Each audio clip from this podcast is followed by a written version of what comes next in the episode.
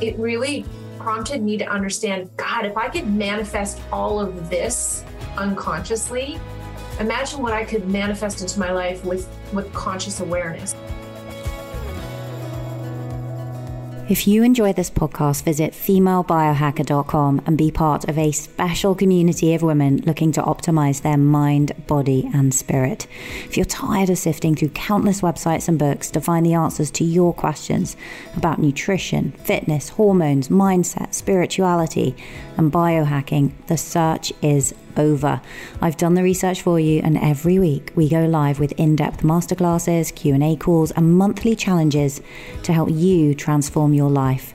And when you join the collective, you'll have access to a wealth of information, including deep dive masterclasses and biohacking toolkits on our members' favorites like metabolic flexibility, gut health, stress and resiliency, and stepping into your most empowered self. Get access and be coached by me and my team and level up your health, career, and life all for less than a dollar a day.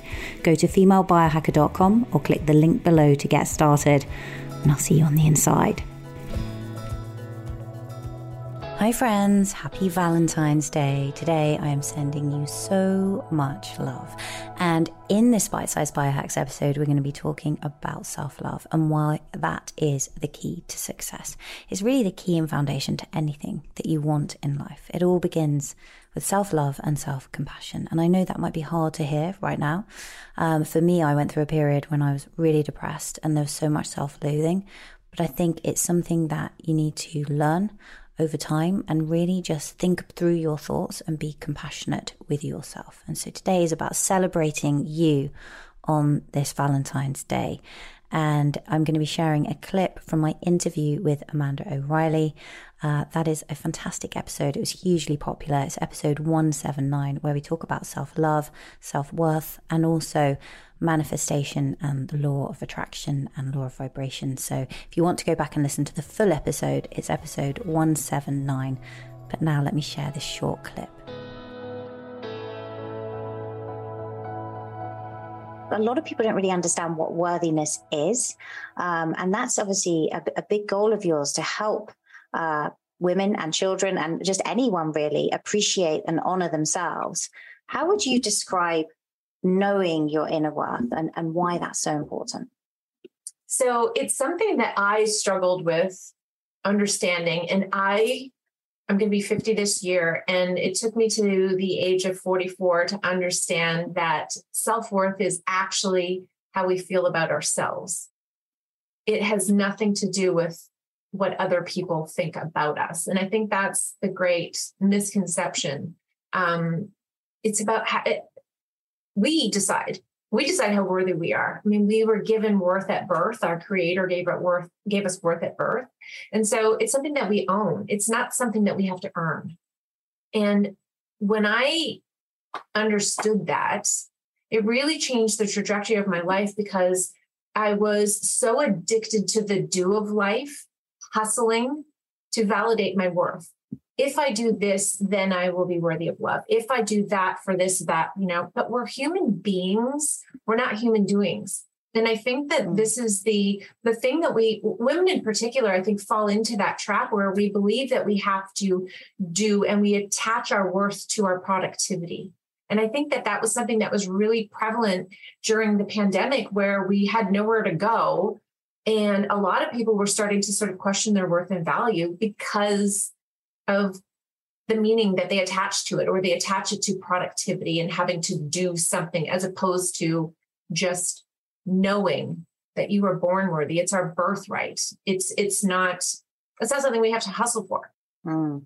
no i love that. It's so true. And i always say to people actually you know when you when you look at someone else and you're judging, right, that that sort of judgment you can place, understand that you are judging yourself at the same time because we were we always reserve the harshest judgment for ourselves. And I think when you start to build that awareness in of how am I looking, I love. I think I don't know if it was Gabby Bernstein that posted, you know, today I shall judge nothing that occurs. And actually, sometimes when you just live by that mantra, uh, I try as much as I can. You really start to understand where in your day you're calling these things in, and and that compassion that you actually don't have for yourself. And it was a huge thing for me in overcoming clinical depression. And it was one of my therapists that pointed it out to me. I think I was given a book to read by them actually, the, the compassionate mind or something. And I was like, what? Like self compassion? It had never occurred to me because as you say, I'd been conditioned through childhood that you had to work hard and I had to get certain grades and then move on. And then I went to law school and became a lawyer. And it was just like this gravy train of moving up, moving up, then eventually making partner. And when I then had my kids, I'd made partnership and, and decided to depart from that. My best friend said to me when I was thinking about leaving law, she was like, Well, how much is your self esteem wrapped up in being a lawyer? And I was like, What? You know, it's not, of course, it's not, it can't be in any way, completely denied it. But I do think, you know, there's a lot of reasons I think I experienced depression. I think that was contributing. And I, I beat myself up immeasurably. I was felt I was the worst mother, you know, that I, you know, what was I doing wrong? And would my kids be better off without me? And all these crazy things that were happening. Um, and I think that we're not taught that at school, right? We're not taught to value ourselves and appreciate our inner worth. And yeah, I just think so. We, we have a lovely conversation around, I think, how women can do that. I mean, where, where do you think it starts? Because often until we draw attention to it, we've we've sort of missed the voice in our head that can be really nasty. You'd never say it out loud what what goes on, right, to somebody else. Yeah.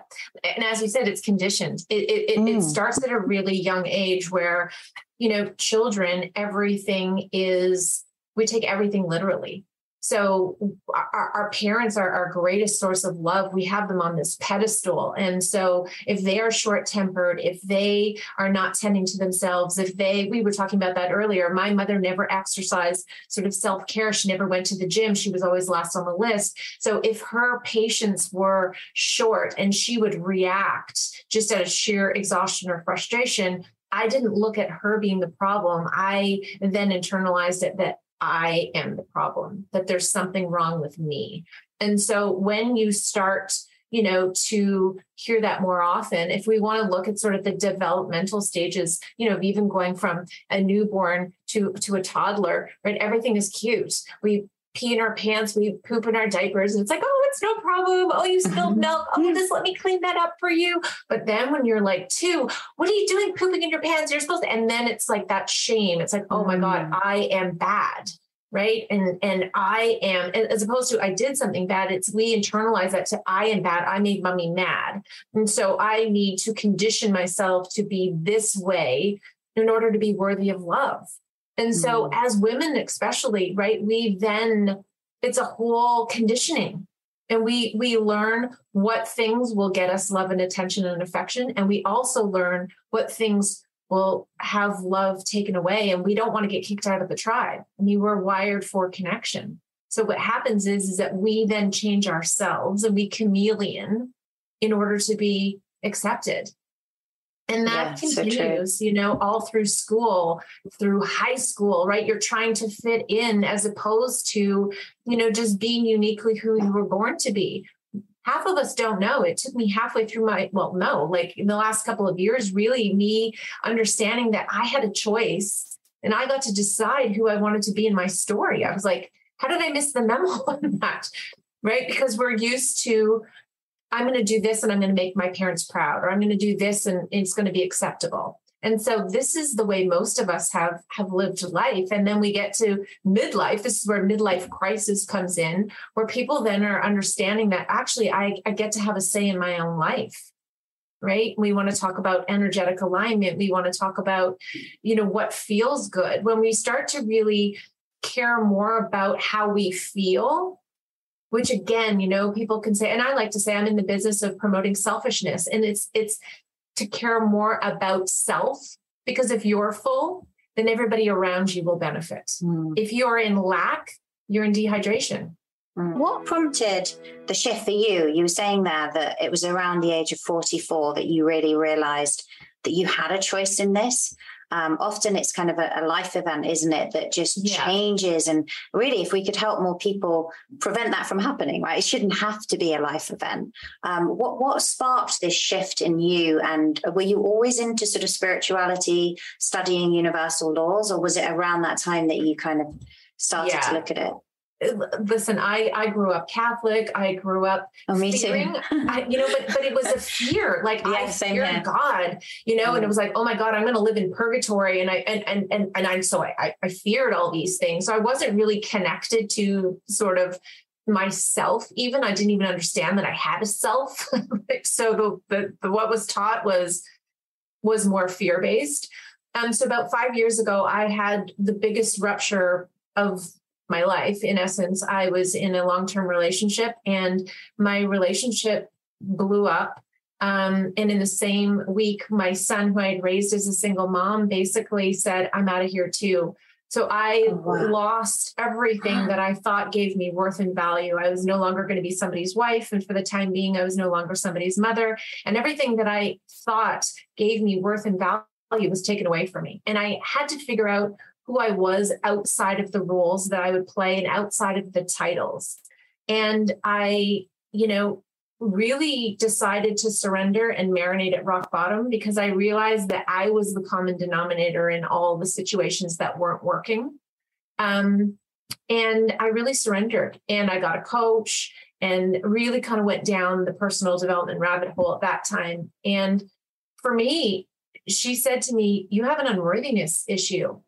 And I was so offended. I was, I'm like an overgiver. I'm a people pleaser. I'm not unworthy. And when I really understood what it was, but I had no value of self, I had completely abandoned myself for somebody else.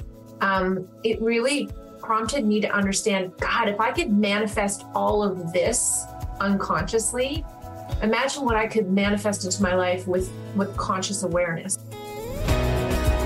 Thank you for listening to today's show and for your interest in health optimization for high performance. If you're new to my podcast, you may be interested to know that you can get a free health score and report complete with personalized recommendations on how to optimize your sleep, nutrition, fitness, and resilience in the top link in the show notes below. I hope you enjoyed this episode. Links to everything we talked about are also in the show notes. And if you enjoyed today's show, please subscribe for more.